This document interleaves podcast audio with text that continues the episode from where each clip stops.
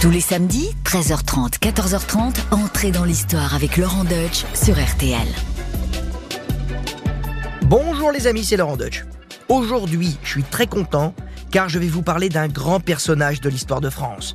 Un homme fascinant qui a survécu à tous les régimes, depuis le règne de Louis XV jusqu'à la monarchie de juillet de Louis-Philippe Ier. Cet homme, c'est le prince Charles-Maurice de Talleyrand-Périgord, communément appelé Talleyrand. On l'a surnommé le diable boiteux en raison de son pied beau. Il a traversé plus d'un demi-siècle d'histoire orageuse, jalonné de révolutions, de coups d'État, de restauration, et il en est toujours sorti indemne. Talleyrand, c'est à la fois un grand aristocrate, un évêque défroqué, un ambassadeur de génie, un représentant de l'art de vivre à la française, un esprit supérieur, doté d'un sens de la formule aiguisée comme un poignard. Talleyrand, c'était tout ça. Il a promené sa silhouette estropiée avec nonchalance, au gré des changements de régime, trahissant tous les gouvernements qu'il a servis, mais jamais les intérêts supérieurs de la France. On dit toujours de moi ou trop de mal ou trop de bien, je jouis des honneurs de l'exagération, s'amusait-il à dire. Alors, chers auditeurs, tâchons de faire le portrait du diable boiteux sans exagération, mais non sans passion. Entrez dans l'histoire sur RTL. RTL, entrez dans l'histoire. Avec Laurent Deutsch.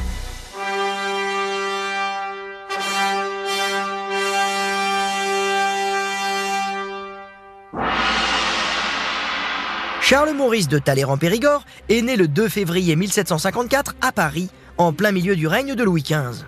Sa famille est issue de la haute noblesse, quoique désargentée. Ses parents vivent à la cour de Versailles. Son père occupe le grade de lieutenant général des armées du roi dans la cavalerie légère, et son oncle est l'archevêque de Reims, un futur cardinal. Aîné d'une fratrie de trois garçons, le petit Charles Maurice part dans la vie avec des atouts considérables. Mais il y a quand même une ombre au tableau.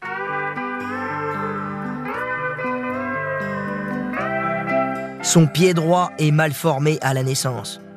Il a ce qu'on appelle vulgairement un pied beau. Et bien entendu, sa démarche boiteuse lui attire les moqueries de ses condisciples pendant toute son enfance.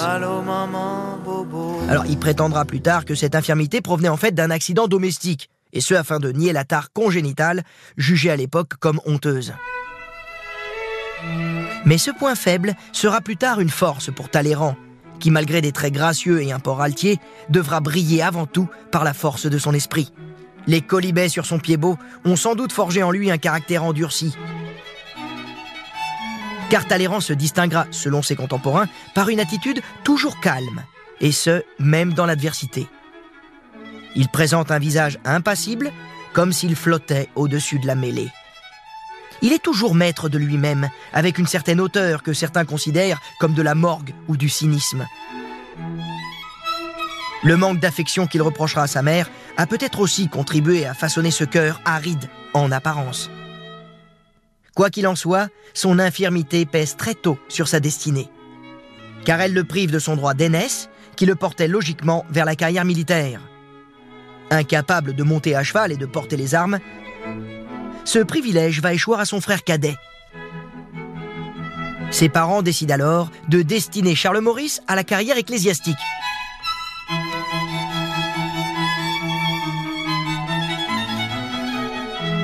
Mais cette perspective de porter la soutane ne l'enchante guère.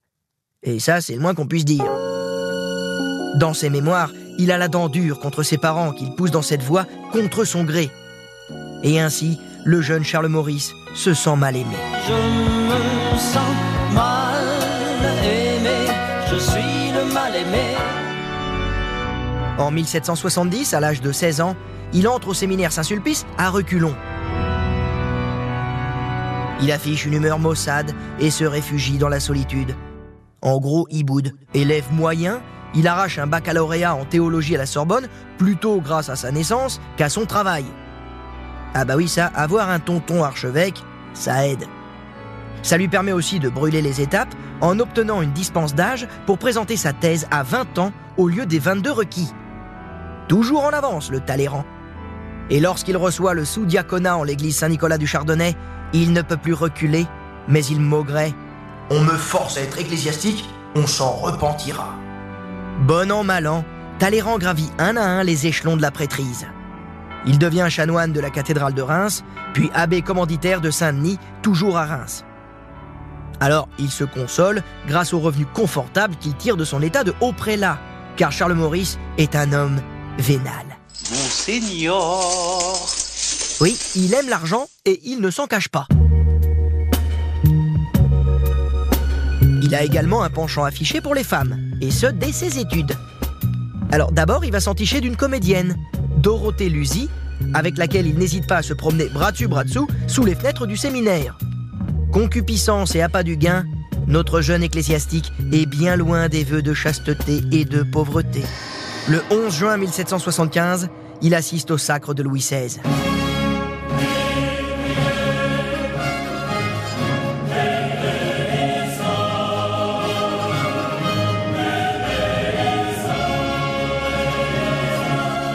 Après le long règne de Louis XV, cet avènement est la promesse d'un renouveau dans le royaume de France. Un renouveau pénétré par les idées nouvelles. Talleyrand est un homme des Lumières. Il croit en la nécessité de réformes et se positionne comme un libéral. Et un jour, le jeune homme rend visite à Voltaire, qui le bénit devant l'assistance. Il fréquente également les salons proches des Orléans, lesquels mènent depuis des années la fronde parlementaire contre l'absolutisme royal. Et ainsi, Talleyrand s'initie peu à peu à la politique, la véritable passion de sa vie. Au printemps 1780, il devient, toujours grâce à son oncle, agent général du clergé de France, charge qui l'amène à défendre les biens de l'Église face aux besoins d'argent de la couronne. Cette expérience lui permet de prendre conscience de l'étendue de la richesse du clergé, de s'instruire aussi sur les rouages de la finance et de la diplomatie. Et tandis que la situation de la couronne se détériore à la fin des années 1780, celle de Talleyrand, elle, s'améliore. Le 2 novembre 1788, il est nommé évêque d'Autun, malgré les réticences de Louis XVI, qui voit en lui un intrigant. Remarquez, cela le corrigera, aurait déclaré le roi en signant la nomination. Et là, excusez-moi sire, vous vous mettez le doigt dans l'œil, car le jeune évêque rechigne à séjourner dans son évêché bourguignon. Il n'a que faire de s'occuper de ses ouailles. Ça l'ennuie, d'autant plus que les choses commencent à bouger à Paris. Novembre 1788, nous sommes dans les prolégomènes de la Révolution. Eh oui, la colère gronde déjà dans le royaume, au moment où Louis XVI a convoqué les États généraux.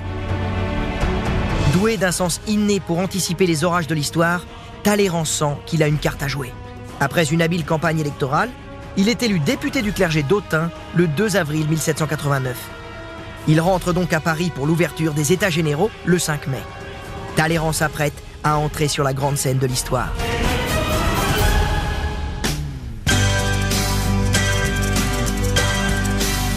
Talleyrand a pris place aux États généraux avec les autres députés du clergé. Il observe la situation, les forces en présence et les lignes de fracture. Il jauge les intentions de chacun, soigne sa réputation et comprend qu'il doit se positionner. Le 26 juin, il se rallie aux tiers États. Il écrira dans ses mémoires qu'il était préférable de céder avant d'y être contraint et quand on pouvait encore s'en faire un mérite. Eh oui, pas folle la guêpe. Ce qui d'ailleurs pourrait être sa devise. Toujours du bon côté du manche. Je la vois même en latin, cette devise. Semper du bonus cotus du manicus. Il y en a qui contestent, qui revendiquent et qui protestent. Moi je ne fais qu'un seul geste, je retourne ma veste. Je retourne ma veste, toujours du bon côté. Le 14 juillet 1789, c'est la prise de la Bastille. Vive la nation Et Talleyrand est le premier membre nommé au comité de constitution de l'Assemblée nationale. Il est même l'auteur de l'article 6 de la Déclaration des droits de l'homme. La loi est l'expression de la volonté générale. Elle doit être la même pour tous, soit qu'elle protège, soit qu'elle punisse. Nous sommes alors encore dans ce qu'on pourrait appeler les beaux jours de la Révolution. Mais la situation va commencer à se dégrader après les journées révolutionnaires d'octobre, où la famille royale est ramenée de force à Paris par les émeutiers. Cinq jours plus tard, le 10 octobre, Talleyrand propose à l'Assemblée constituante une mesure radicale pour renflouer les caisses de la nation, la nationalisation des biens de l'Église. Eh oui, le jeune évêque d'Autun, grâce à ses missions passées, est très au fait des richesses du clergé français. Alors si ses amis révolutionnaires comme Mirabeau applaudissent des deux mains, son initiative passe pour une ignoble trahison dans les milieux très catholiques et aristocratiques dont il est issu. Talleyrand est littéralement couvert d'injures dans des pamphlets qui lui reprochent d'avoir agi contre son ordre et de faire l'horreur et le scandale de toute sa famille. Accusé d'avoir trahi sa religion, Talleyrand passe même pour un renégat. Et ce ne sera pas la seule fois.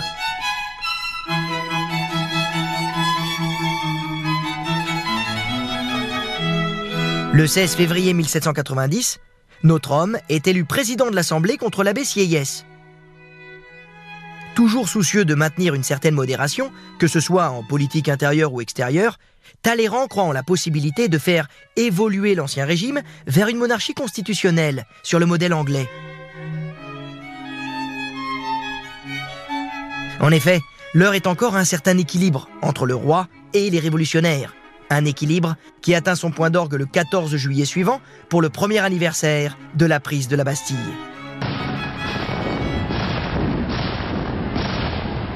On organise en effet une fête de la Fédération, une sorte de grande communion de tous les corps de la nation pour célébrer l'unité. Talleyrand, à l'initiative de cet événement organisé sur le Champ de Mars, est désigné par le roi pour célébrer la messe devant 300 000 personnes.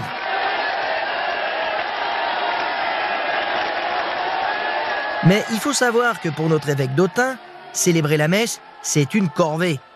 Et oui, il a plus potassé les manuels politiques que les missels.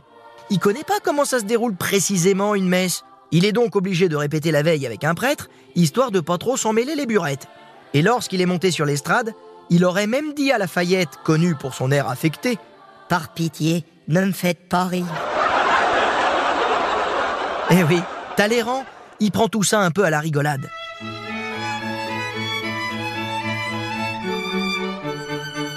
Cette désinvolture est aussi un trait de caractère de notre Talleyrand. Il affiche une certaine nonchalance en toutes circonstances, comme si tout lui paraissait un peu lointain, un peu ridicule, un peu dérisoire. Mais seulement à partir de l'année 1791, on va commencer à moins rigoler. Talleyrand prête serment à la constitution civile du clergé dénoncée par le pape. Cette décision doit bien l'arranger, car au milieu du mois de janvier 1791, il en profite pour démissionner de sa charge épiscopale, se sentant depuis le début gêné aux entournures de sa chasuble. Talleyrand devient ainsi un prêtre défroqué, comme tant d'autres, comme Sieyès ou Fouché. Alors évidemment, il est plus du tout en odeur de sainteté aux yeux du pape, qui le menace d'excommunication. Mais cela l'empêche pas vraiment de dormir, car en France, il y a beaucoup plus urgent, beaucoup plus brûlant. Le climat politique devient très pesant à partir de la fuite du roi à Varennes le 21 juin 1791. La monarchie court à sa perte. Un peu plus tard, après la prise des Tuileries en août 1792, et comme s'il pressentait la terreur, Talleyrand préfère mettre les voiles. Il demande à être envoyé à Londres sous prétexte de travailler à l'extension du système des poids et mesures. Sujet qui l'intéresse, il avait en effet proposé lui-même l'adoption d'un système d'unification des mesures dès mars 1790. Ainsi, le prétexte est tout trouvé. Il arrache à Danton un ordre de mission en plein massacre de septembre. Mon véritable but, avouera-t-il plus tard, était de sortir de France, où il me paraissait inutile et même dangereux pour moi de rester, mais d'où je ne voulais sortir qu'avec un passeport régulier, de manière à ne m'en pas fermer les portes pour toujours.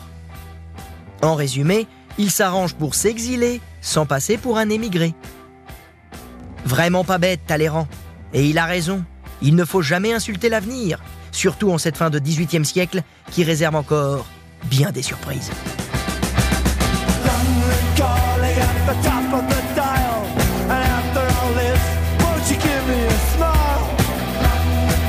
Et il a bien fait de filer à l'anglaise, car peu après, il est mis en accusation suite à l'affaire de l'armoire de fer. L'armoire de fer, c'est un coffre-fort, dissimulé dans les appartements de Louis XVI au palais des Tuileries. Ce coffre-fort a été découvert par les révolutionnaires en 1792 et dont les documents cachés révèlent les liens entre lui, Mirabeau et la famille royale. Talleyrand est donc accusé de compromission avec le roi, qui est en pleine déchéance à la veille de son procès. Il se retrouve sur la liste des émigrés proscrits en France. Et son exil anglais lui permet de sauver sa tête, tandis que tant d'aristocrates montent à l'échafaud pendant les longs mois de la terreur. À commencer par le roi, le 21 janvier 1793.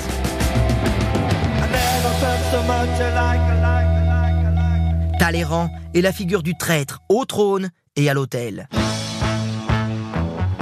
À court d'argent, il va ensuite rouler sa bosse aux Amériques pour voir si l'herbe est plus verte. Il cherche fortune dans l'immobilier, spéculant sur des terrains, prospectant dans les forêts du Massachusetts, armant même un navire pour commercer avec l'Inde. Tous les moyens sont bons pour prospérer. Mais contrairement à ce que pourrait chanter Jodassin, le rêve américain ne prend pas pour Talleyrand. En plus, en bon français de vieille souche, il a le mal du pays. Douce France, cher pays de mon enfant. Il adresse à la Convention thermidorienne le 15 juin 1795 une pétition pour demander la levée du décret d'accusation. Madame de Staël, qui a le bras long, plaide sa cause avec succès. Talleyrand est rayé de la liste des émigrés et le 20 septembre 1796, il retrouve la France, qui vient d'adopter une nouvelle forme de gouvernement, le directoire. Ce régime, qui fleure bon la corruption et la luxure après des mois d'austérité et de terreur, plaît aussitôt à Talleyrand. Car c'est bien connu, au royaume du vice, le diable boiteux est roi.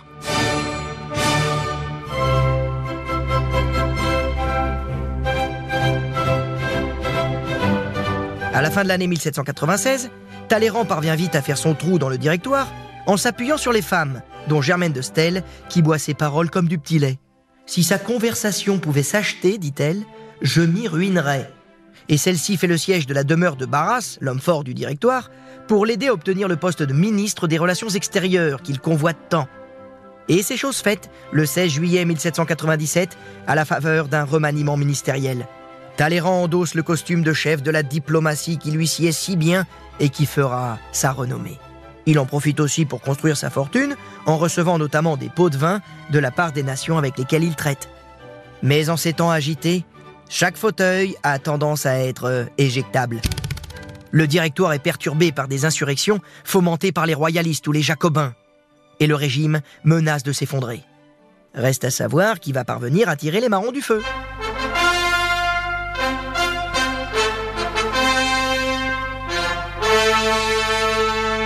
Talleyrand, toujours avec son coup d'avance, mise alors sur un jeune général corse qui s'est couvert de gloire en Italie et qui vient tout juste de rentrer de l'expédition d'Égypte.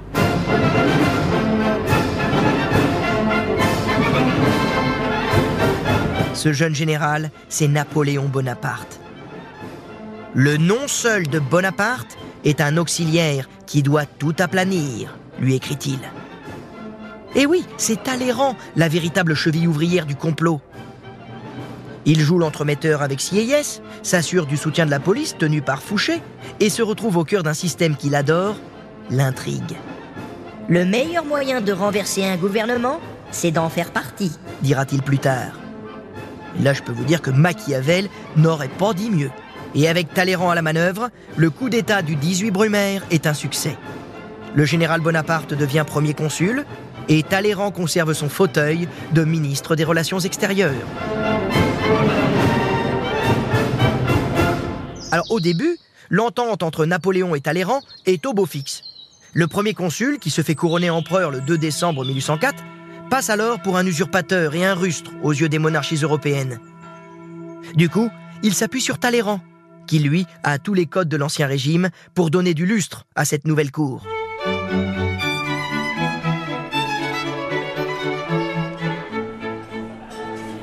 Et notre diable boiteux organise des réceptions somptueuses. Il enchante les ambassadeurs par son sens piquant de la conversation et l'art de sa table, toujours bien pourvu en mets fins, mijoté par son maître queue, le mal nommé carême.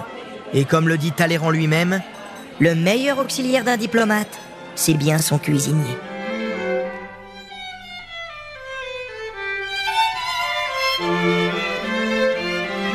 Talleyrand ne fait cependant pas l'unanimité notamment dans les milieux jacobins, qui voient en lui un éternel aristocrate qui a encouragé le Bonaparte républicain à se faire empereur. Quant aux royalistes, ils ne lui pardonnent pas une sombre affaire qui entachera longtemps sa réputation, l'exécution du duc d'Anguin en 1804.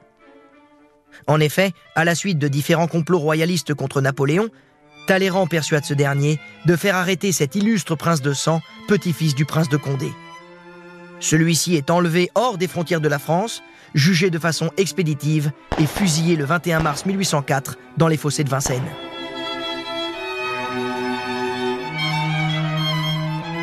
Dans ses mémoires, Bonaparte indique que c'est Talleyrand qui l'a décidé à arrêter le duc d'Anguin, mais il revendique l'exécution comme une décision personnelle. Dix ans plus tard, lors de la Restauration, Talleyrand fera très malicieusement disparaître tous les documents se rapportant à cette affaire, niant aussi avoir favorisé cette exécution. Quoi qu'il en soit, ce crime politique contribuera amplement à la légende noire du diable boiteux.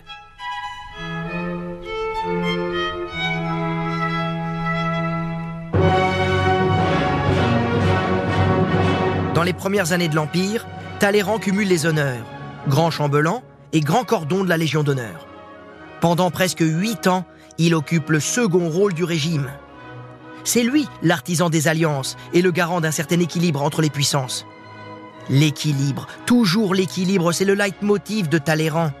Or, l'ambition dévorante de Napoléon, couplée à la haine farouche que lui valent ses ennemis, menace constamment le fragile édifice diplomatique. Talleyrand commence à lui reprocher de mettre l'Europe à feu et à sang, enterrant cette douceur de vivre qui régnait jadis sous l'Ancien Régime. Faut dire que la guerre contre les coalitions européennes n'en finit plus. Après l'écrasante victoire d'Austerlitz, Talleyrand tente en vain d'adoucir les conditions humiliantes imposées à l'Autriche. Et dès lors, Napoléon commence à se méfier de lui. En plus, c'est Talleyrand qui lui a conseillé son intervention désastreuse en Espagne avant de s'en désolidariser. Pour Napoléon, il n'y a pas de doute, le diable boiteux joue double jeu. Et cette duplicité éclate au grand jour en septembre 1808, lors de l'entrevue d'Erfurt avec le tsar de Russie Alexandre Ier, qui commence à se lasser du blocus continental exigé par Napoléon pour étouffer l'Angleterre. Talleyrand va jusqu'à déconseiller au tsar de s'allier avec Napoléon. Ça, c'est une trahison pure et simple. Mais en fait, comme toujours, Talleyrand a senti le vent tourner. Il voit bien que Napoléon est condamné à une guerre perpétuelle qu'il ne sera jamais accepté par les grands d'Europe. C'est une fuite en avant qui va le conduire à sa perte. D'ailleurs, pour justifier cette trahison, Talleyrand écrira plus tard À Erfurt, j'ai sauvé l'Europe d'un complet bouleversement. Mais vous vous en doutez, Napoléon ne l'entend pas de cette oreille. Et quand il apprend que son ministre lui savonne la planche, il entre dans une colère homérique dont il est coutumier. Le 27 janvier 1809 au Palais des Tuileries, il agonie Talleyrand d'injures pendant une demi-heure. Celui qui me refuse aujourd'hui ses services est nécessairement mon ennemi. Il aurait même ajouté, peut-être plus tard, une phrase entrée dans la légende. Talleyrand, vous êtes de la merde dans un bas de soie. Mais notre homme, habitué au colibet depuis le plus jeune âge, ne semble pas impressionné, concluant avec flegme Quel dommage, mon Dieu, qu'un aussi grand homme ait été si mal élevé. Napoléon lui retire son poste de grand chambellan. Talleyrand est convaincu qu'il va être arrêté, voire pendu, mais il reste impassible. Il sait que les choses pourront bientôt tourner en sa faveur. Le diable boiteux s'est montré détestable aux yeux de l'empereur, mais il semble indispensable à sa diplomatie. C'est lui qui travaille à son divorce avec Joséphine et à son remariage avec une archiduchesse autrichienne, Marie-Louise. Talleyrand reste dans la place, veillant à ne pas mettre tous ses œufs dans le même panier. Égal à lui-même, il observe, il attend que le vent tourne. Et ce vent, ce sera un vent d'Est, un vent glacial que la grande armée va essuyer en Russie.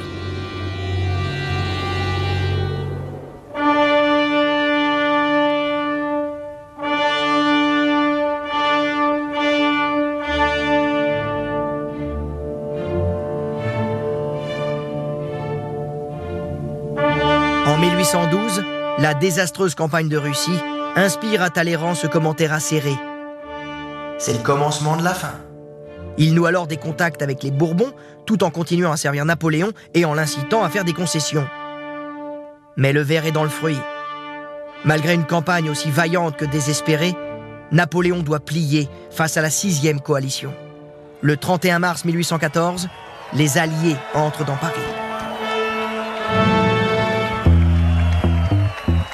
Talleyrand accueille à bras ouverts le roi de Prusse et le tsar dans son hôtel particulier avec un plan limpide en tête. La République est une impossibilité. Les Bourbons seuls sont un principe. Et le tsar acquiesce. Napoléon, lui, est contraint de signer son abdication et de partir en exil sur l'île d'Elbe. La restauration est faite. Et Talleyrand, une fois encore, s'en sort indemne.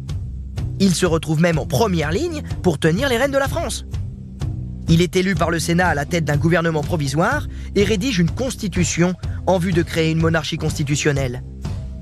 Par là, Talleyrand tente de ramener le calme dans une France qui se déchire depuis 25 ans. Louis XVIII, de retour d'exil, réserve pourtant un accueil glacial à cet homme à la réputation si sulfureuse, qui retourne sans cesse sa veste et qui prétend devant lui porter malheur au gouvernement qui le néglige. Ah oui, ça, ça résonne un peu comme une mise en garde, voire une menace. Ça plaît pas à un roi. Mais malgré tout, notre indéboulonnable Talleyrand est nommé ministre des Affaires étrangères.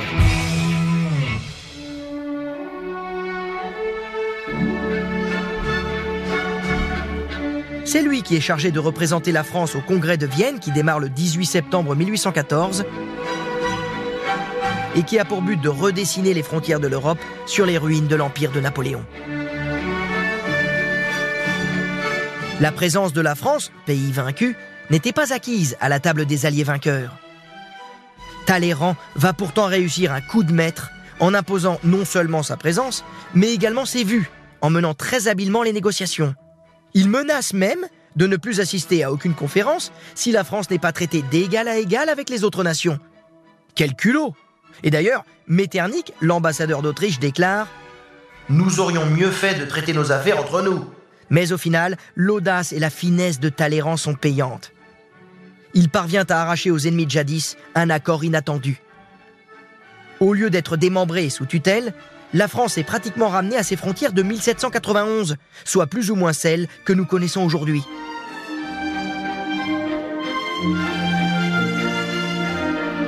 Ce congrès de Vienne est un chef-d'œuvre de diplomatie. Mais tandis que les négociations sont encore en cours, un coup de tonnerre éclate dans le ciel de Vienne à travers une nouvelle foudroyante. Le 25 février, Napoléon s'est évadé de l'île d'Elbe. Il fait un retour triomphal à Paris trois semaines plus tard.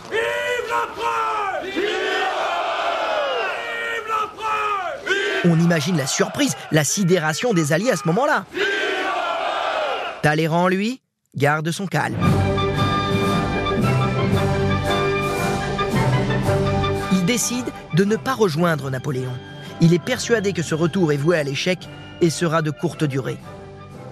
Et en effet, comme toujours, il faut encore donner raison à Talleyrand. Ce retour ne durera que 100 jours.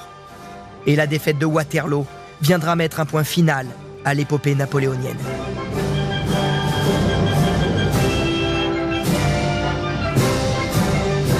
Talleyrand, lui, accourt auprès du roi à Mons, en Belgique, pour le presser d'adopter une constitution plus libérale, avec l'appui des Britanniques. Mais Louis XVIII se méfie toujours de lui. Après quelques atermoiements, le roi cède le pas à la nécessité politique. Car c'est encore Fouché, président du gouvernement provisoire, qui tient Paris, appuyé par les républicains.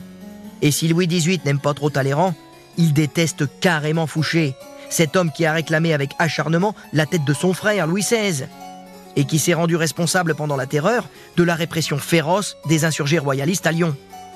Mais il faut bien composer avec tous les partis pour réconcilier les Français. Talleyrand négocie donc avec Fouché, qui livre Paris au roi, et il organise une rencontre entre le souverain et le régicide. Témoin de cette rencontre, Chateaubriand relate la scène dans un passage fameux de ses Mémoires d'outre-tombe. Tout à coup, une porte s'ouvre. Entre silencieusement le vice, appuyé sur le bras du crime. Monsieur de Talleyrand marchand, soutenu par Monsieur Fouché. La vision infernale passe lentement devant moi, pénètre dans le cabinet du roi et disparaît. Fouché venait jurer foi et hommage à son seigneur. Le féal régicide, à genoux, mit les mains qui firent tomber la tête de Louis XVI entre les mains du frère du roi martyr. L'évêque apostat fut caution du serment. Ah, c'est pas mal écrit, hein. Ah bah c'est Chateaubriand. Et voilà, l'entente est scellée. Talleyrand, une fois de plus, est parvenu à imposer son plan contre vents et marées. La seconde restauration commence et il a toujours son fauteuil de ministre des Affaires étrangères. Indéboulonnable le mec. En plus, il est nommé président du Conseil des ministres, malgré l'opposition des ultra-royalistes qui le haïssent depuis la Révolution. Il réussit à constituer un gouvernement et mène une politique libérale, tentant autant que possible d'équilibrer les pouvoirs.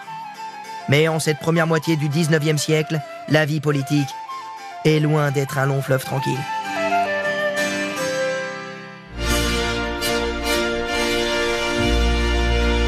À la fin des années 1820, la France va connaître une nouvelle révolution. Louis XVIII est mort en 1824, laissant le trône à Charles X, le second frère de Louis XVI. Celui-ci règne en s'en tenant à la ligne politique sans concession des ultra-royalistes. Talleyrand se retrouve alors dans les rangs de l'opposition libérale. Il se rapproche du parti orléaniste et du journaliste Adolphe Thiers. Lorsque Charles X signe les ordonnances de Saint-Cloud le 25 juillet 1830, dans le but d'obtenir des élections plus favorables aux ultras, il provoque la révolution des Trois Glorieuses. Trois journées d'insurrection à Paris, les 27, 28 et 29 juillet, qui portent Louis-Philippe d'Orléans sur le trône, sous le nom de Louis-Philippe Ier. C'est le début de ce que l'on appelle la monarchie de juillet. Encore une fois, Talleyrand a senti le vent tourner à temps et a su se placer dans le camp des vainqueurs. À 76 ans, ce diable d'homme est encore en place, toujours au cœur des événements. Mais il a blanchi sous le harnais et il commence à fatiguer. On le comprend, hein, à force de traîner son pied beau de chancellerie en alcôve, ça finit par user. Louis-Philippe, après avoir souhaité faire de lui son ministre des Affaires étrangères, comme toujours, le nomme finalement à sa demande ambassadeur extraordinaire à Londres, afin de garantir la neutralité du Royaume-Uni vis-à-vis du nouveau régime.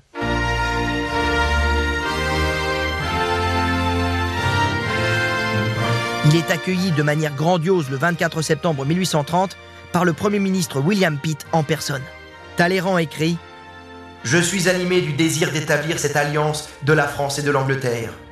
Alliance que j'ai toujours considérée comme la garantie la plus solide du bonheur des deux nations et de la paix du monde. Avec 75 ans d'avance, il jette les bases de la future entente cordiale qui mettra fin au conflit larvé entre la France et l'Angleterre depuis la guerre de Cent Ans. On peut lui reprocher bien des choses au diable boiteux, mais à bien y regarder, cet homme, qui donne toujours l'impression de travailler pour son propre compte, a œuvré en fait toute sa vie à instaurer des relations saines et équilibrées entre les différentes puissances, que ce soit à l'intérieur ou à l'extérieur du pays. Talleyrand est un homme de la modération. Tout ce qui est excessif est insignifiant, assène-t-il. C'est toute la philosophie de Talleyrand. Mettre tout le monde d'accord à travers une politique du compromis, sans dogmatisme, sans illusion, sans forcer la main. Et si on peut se remplir les poches au passage, eh ben tant mieux, pourquoi s'en priver? C'était ça, Talleyrand.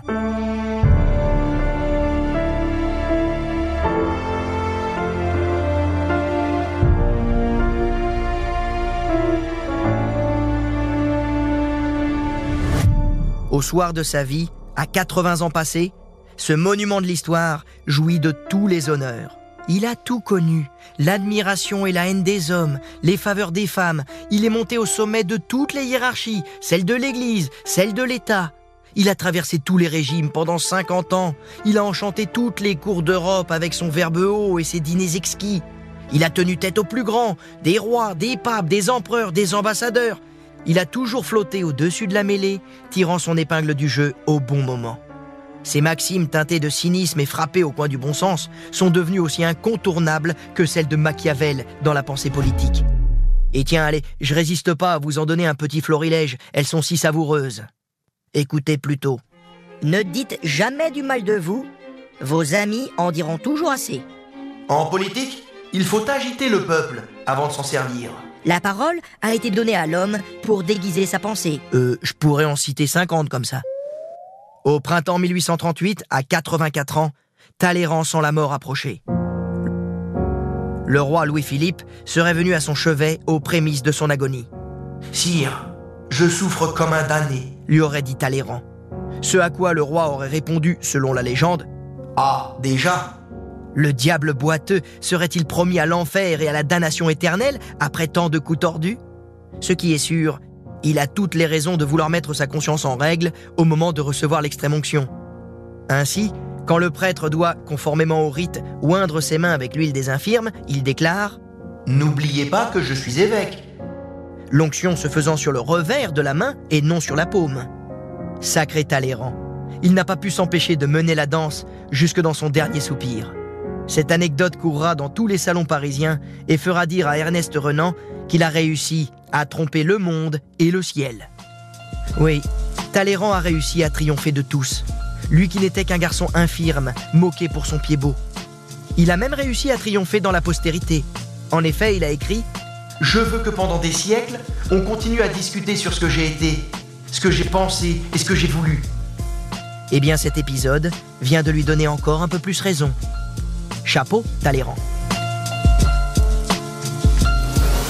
Dans l'histoire. Et voilà, c'est terminé pour aujourd'hui, mais on se retrouve vendredi prochain pour un nouvel épisode d'Entrée dans l'Histoire, pour un nouveau personnage, pour un nouveau destin hors du commun. N'hésitez pas à vous abonner.